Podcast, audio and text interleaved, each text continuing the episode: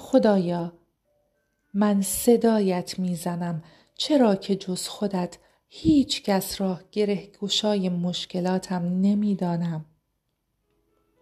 من تو را دارم و دلی که یقین دارد به بودنت یقینی که آرامم می کند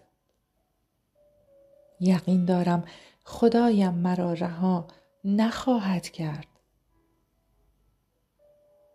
خداوندم تو حامی و تکیهگاه من هستی. تمنا دارم یاریم کنی تا در سختی ها و مشکلات زندگی به انسان ها توکل نکنم و چشمانم به کمک از جانب تو باشد.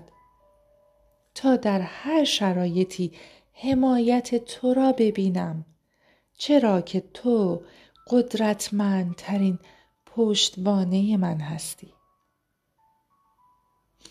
ای سرور آسمانی تنها زمانی که تو را شناختم توانستم معنای عشق و محبت را درک کنم و فیض و محبت تو جان مرا تازه ساخت.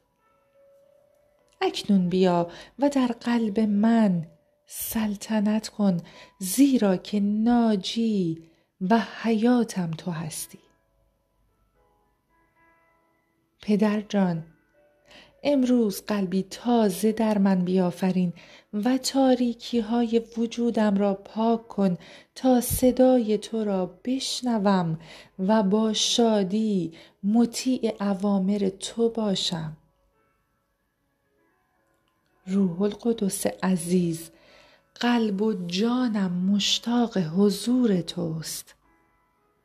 تمنا این که امروز وجود مرا از حضورت لبریز سازی.